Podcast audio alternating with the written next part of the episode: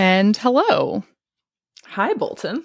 How are you doing? Welcome, everyone, to our mini episode for Catch Me If You Can. Yeah.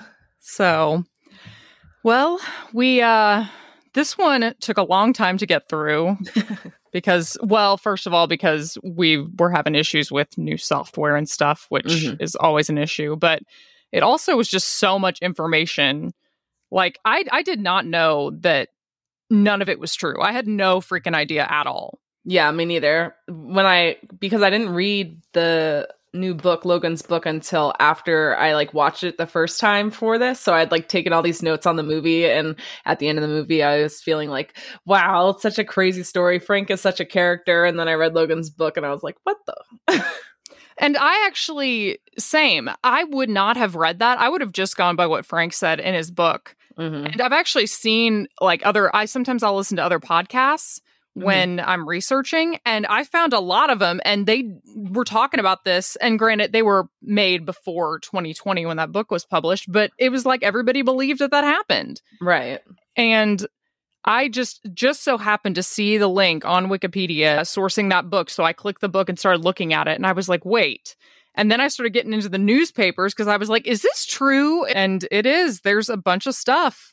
Right. So getting into the fun facts, that's kind of what I wanted to talk about is how the heck did this all start? Because Mhm. obviously we know now at this point everything in the movie is not true. It's still a great movie, it's still a great story, but it's it's fiction. Right. So, like, how did this grandiose lie begin? So, my fun fact is an elongated fun fact that's just kind of explaining how he started, where this started, Mhm. and then the first, it goes up into the first time he was really questioned and how he reacted to that. Okay. So, without any further ado, when did all this lying start? From what we understand, it was around 1976 in the Houston, Texas area. Now, keep in mind, there's no newspaper or media anything about Frank during 1975 to 1976, and that's going to kind of be important. But the first actual speaking event he did was for the Chamber of Commerce of a small little town called Dickinson, Texas. And that was on January 29th, 1977. He was 28 years old and he was actually married at that time as well. And before he did this speaking event, he did an interview for a newspaper called the Galveston Daily News, which is a larger city next to this town. You might be familiar with Galveston because that is where Robert Durst beheaded that guy and threw his body into the sea. But this is where it was in that area where he was doing this. And so it was just a regular speaking event where people were just going to come and listen to his stories. And this was the first time that he started bringing up all these ideas that he pretended to be a pilot, he pretended to be the doctor and the lawyer. And in this newspaper article that he was interviewed for, this was one of the rare times that he actually let himself be interviewed by a reporter. And after that, you could tell, like, if you look at his whole history, he was much more lax Mhm. in being allowed to be interviewed and letting people ask him questions. And he said essentially everything that he said throughout his life, mainly about those three things, plus the idea that he pretended to be a professor. And the porter was a guy named Sussman, and he said, I was a little suspicious. It just seemed so over the top, but I didn't have a reason. I he was easy to believe. I believed him. Mhm. And so he does this little speaking event and they love him. And immediately they rebook him. And then they also start like putting it out there to other places around the area in this southeast Texas area that Frank Abagnale is really good.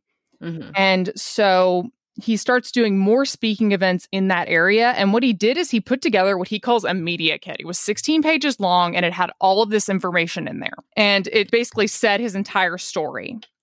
So then what happens is he ends up going on to to tell the truth in the spring of 1977. And the other thing that happened, the way he got to be known to the point that he could go on to tell the truth, he still wasn't really speaking nationally. But what happened is Sussman's article on him from the Galveston paper, it got picked up by uh, United Press International. So it was being published throughout the country. The Mm. problem was they took out all of the information that indicated that Sussman was a little suspicious of him. They would edit down the article so that it would fit in the other newspapers, and it didn't talk about how he did have some suspicions. So nobody ever saw that part of it. Uh, got it. So he's going around Texas, and then he ends up on To Tell the Truth. And from To Tell the Truth, he gets picked up by the Today Show at the time, and he's talked about a little bit on the national news in that respect, but he still hasn't gone on Johnny Carson. But despite the fact that he has not gone on Johnny Carson, he does an interview with some students and a local newspaper guy in the city called Nederland, Texas, which is a Gulf Coast city. This is May 17th, 1977. And it's at this point he's not only saying all this stuff that's in this press release that he's created for himself, he starts saying that MGM is working on a movie about his life. And he said that they're going to start filming. This is on May 17th, 1977. He's telling all these high school kids and this one local reporter they're going to start filming in about six weeks and that he has spent the last month with Dustin Hoffman. Dustin Hoffman wanted to be with him all the time so he could learn his mannerisms and learn about his life. And he said that he was with Dustin Hoffman during this time while he was filming Marathon Man. But he kind of forgot the fact that movies are filmed usually pretty far ahead before it's released. Like they got to do other shit to them. Right. So Marathon Man was actually filmed in the autumn of 1975. It took four months. It was a very tight schedule because they had to go from New York to Paris to Hollywood. So there's no way that he would have been with Dustin Hoffman for a month during that time because they were going from place to place. Also, if you remember, there's no media reports about Frank Abagnale during 1975 and 76. The first thing that ever came up about him was this article by the Galveston Daily News just before he did that first speaking event. Mm-hmm. But nobody at the time questions this. They all think this is amazing. It wasn't until 1981 that someone finally decided to check with Dustin Hoffman's people because this movie was obviously never made. And this was also shortly after his book was published in 1980. And they were like, no, we don't know him. We've never talked to him and we've never talked about making a movie about him. So it was a complete lie. But no one even checked until three years later to see if that was true. Mm-hmm. So then, shortly after this, in June of 1977, there is a huge, huge article about Frank in the Houston Chronicle. And it just so happens to be written by the guy, Stan Redding, who is the guy that helped Frank. He kind of was the ghostwriter for his book that he ultimately writes. And it's massive. It's about a huge color page. It's on the front and it talks about all of his escapades. And it's after that on April 6th of 1978 that Abagnale finally goes on the Tonight Show for the first time with Johnny Carson. Hmm. And he actually did a few stints on the Johnny Carson show, but it was his third on October 4th of 1978 that he finally makes a mistake. His head is getting too big. And so he's on there for the third time. And he always has this press kit that he uses but he added another story to this press kit that nobody had ever heard before.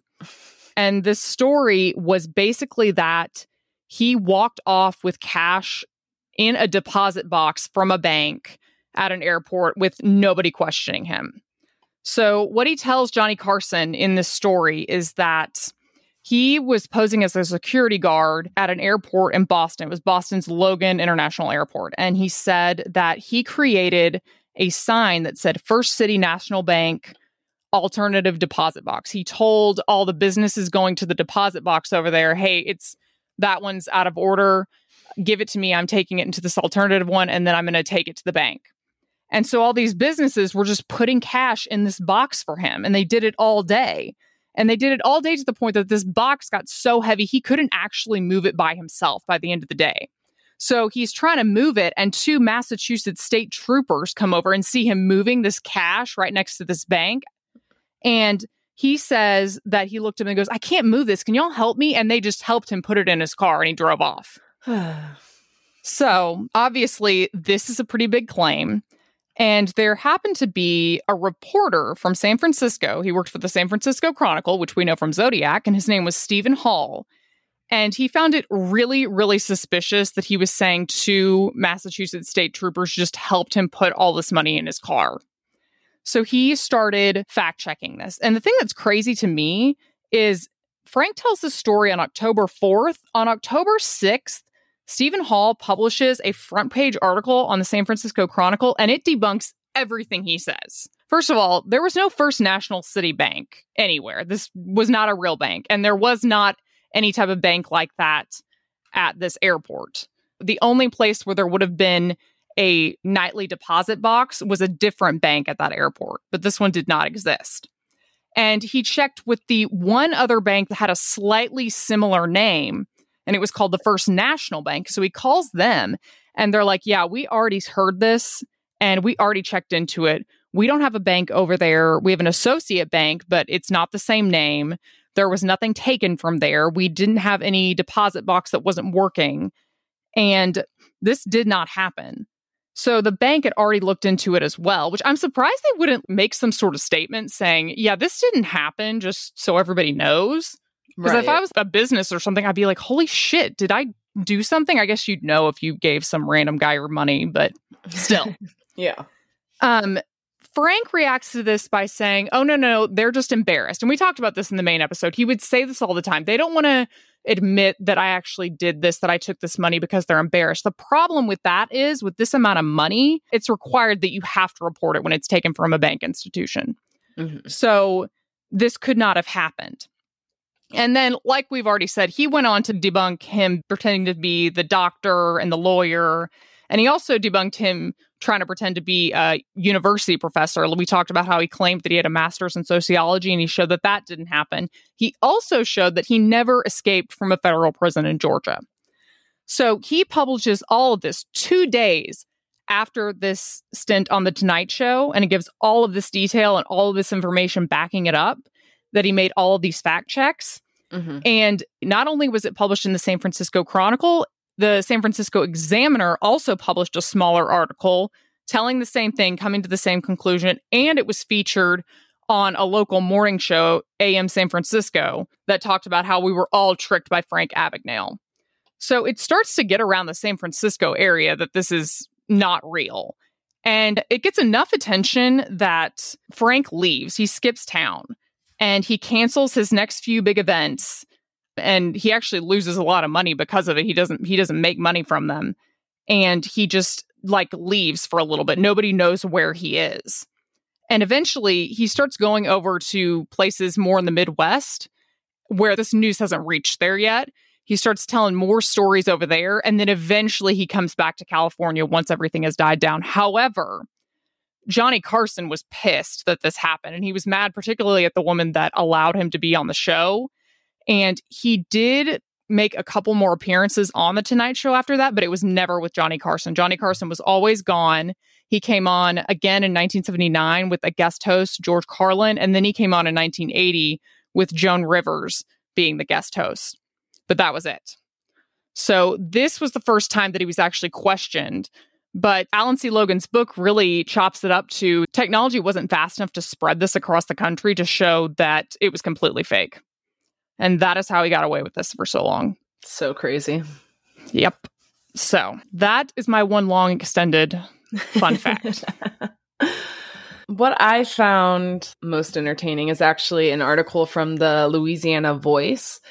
And they talk a little bit about the background of how Frank has gotten away with duping people for so long. And so, one fun fact event I wanted to bring up because Bolton and I met at Tulane University, Frank actually spoke to a crowd at Tulane in 1981, and that's where he went on and on about how he worked for the AG's office and was masquerading as a lawyer. The problem was during his presentation, he mispronounced the AG's name, which, like, if you're not from Louisiana and you go to Louisiana and you try to pronounce Louisiana names, it is very, very difficult. So I'm not surprised that he messed up there, but uh, it's just so infuriating that it took people who were from Louisiana to be like, look, if he really was in this office, he would have known his boss's name.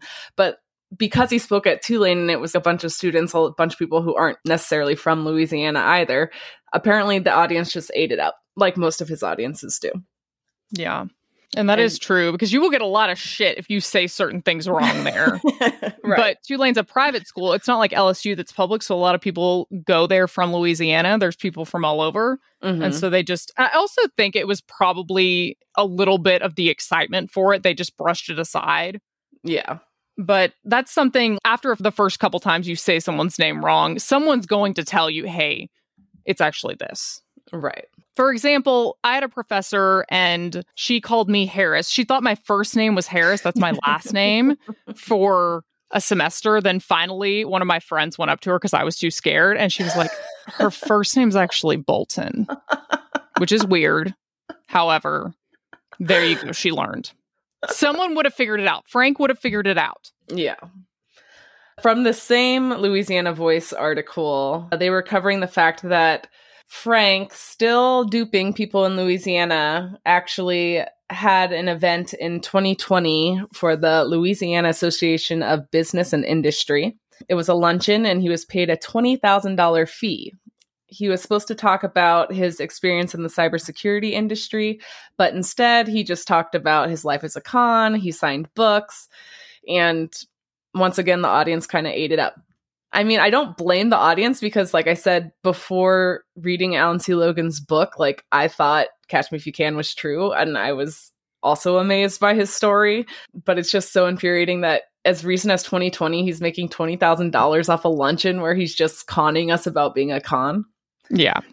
But at this luncheon, if you remember from our first episode, we talked about Paula Parks. Paula Parks was the flight attendant who Frank was basically stalking her and would show up to airports that she was flying into or flying out of. He took advantage of her family, stole from them, she tried to tell her family, hey, this guy's creepy. He's not quite right. And they were like, he seems like such a great guy. And they would eventually regret that. But, anyways, so Paula Parks, she is still living in Louisiana in 2020 and sees that he is speaking at this business and industry luncheon and decides to go confront him.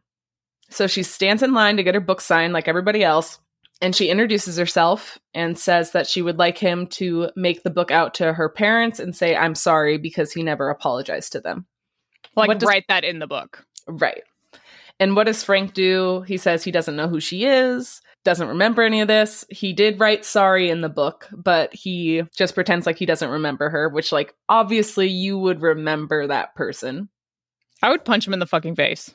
I know. Oh to me, God. it's it like feels good that she confronted him, but then at the same time, it's just so frustrating because I'm like, oh, he just wasted another afternoon on this guy. I mean, hopefully it felt good to her to go up to him and say, like, you're a fraud, but at the same time, I'm just like, it's not worth her time. Or at least spit in his face. Either way, I would choose violence. Like he would not he would not walk out unscathed. I can't believe that. I mean, good for her for not doing that because I would not be that big of a person. Yeah. And then apparently she challenged him on why he never mentioned in any of his talks or in his book or anything that he was arrested in Baton Rouge for the crimes related to her family and stealing from them. And he said that uh, he doesn't mention that because he works for the FBI, so he can't talk about it. he can't talk about being arrested because he works for the FBI. Is that because he's hiding that from the FBI? Because that's sketchy. so the FBI should probably know. Or why would the FBI, why can't he talk about that? Right. It makes no sense. And it's just another, like how he names drops celebrities, like, oh, this celebrity said this about my story, or oh, people are embarrassed, so they won't admit to it. The FBI is just another thing he can name drop is like, oh, I can't talk about my past that much because of the FBI. It's like, okay. I'm surprised too that they haven't said something more formally. Like that one guy we talked about that was like, I don't know him. And how's everyone getting my number? Right. Apparently, this guy is giving my number out saying that I can confirm or whatever that he worked here, but I don't know who that is. Yeah. You would think that, I, I mean, I know the FBI is busy, but like this is, this guy's making so much money off of mainly the kicker part of his story. I was a pilot, I was a doctor, I was a lawyer. That's entertaining, but I feel like what really makes the movie is that then he goes on to be one of the good guys and he works in cybersecurity and all that. And he never did that. Doesn't that upset you? I guess he never actually presented himself and worked as a lawyer. I would say that if he actually did that, you know, and he didn't have a license, he could get in trouble for that. It would have to be in a right. specific state. It wouldn't be federal, but I guess it's sort of the same thing. It's he's telling a story saying he worked in some capacity with them, mm-hmm. but he mm-hmm. never did. Like I could say that I don't know what's a, what's a place. I could say I worked for McDonald's, but I never have. I don't right. know. Yeah. Those were my fun facts mainly. I was excited that Paula confronted him, but then also just like, you know, what did we expect to get from Frank in that encounter? Not a lot. Nothing. Paula Paula is a strong, independent lady and yeah. I commend her for keeping her cool through all this and I'm glad she got to eventually tell her story. Yeah.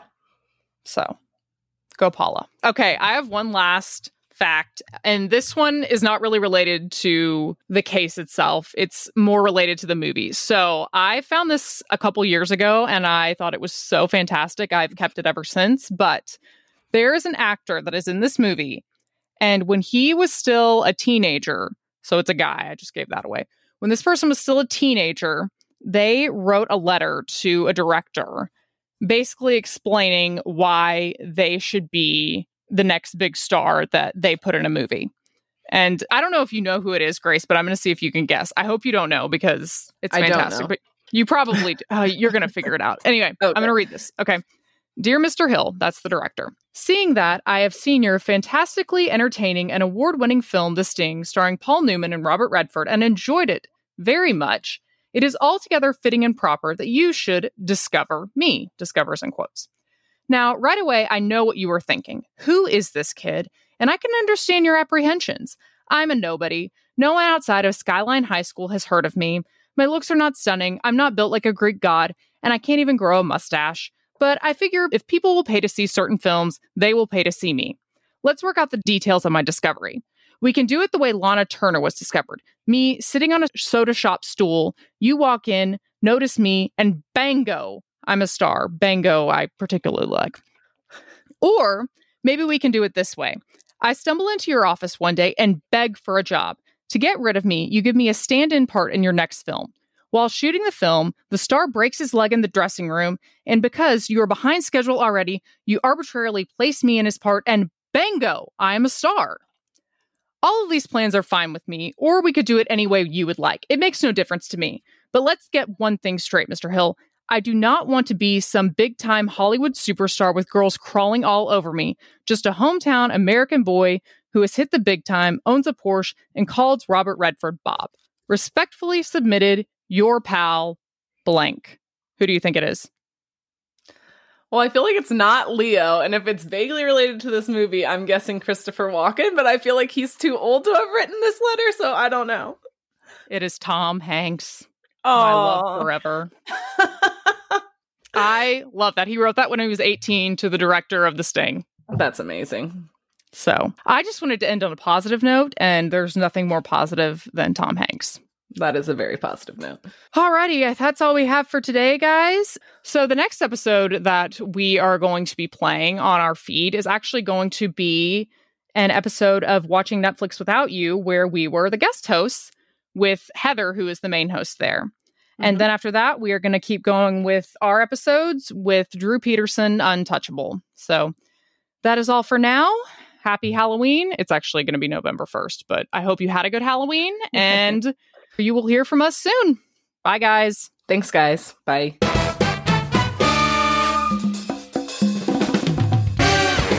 Like what you hear on the show? Then we would greatly appreciate it if you could help us spread the word about Crime Scenes, a true crime movie podcast, by giving us a five star rating and positive review on Apple Podcasts. We also love taking movie requests from our listeners. If you would like to make a request, you can do so by sending us a DM through any of our social media accounts. We are at Crime Scenes Pod on Instagram, Facebook, and Twitter. And you can also make a request on our website, crimescenespodcast.com. And while you're on our website, you can also browse through our merch store and even show us some love and support by clicking the link to our Buy Me a Coffee page and making a donation. Again, that's crimescenespodcast.com. We love you guys and thank you for listening to Crime Scenes, a true crime movie podcast.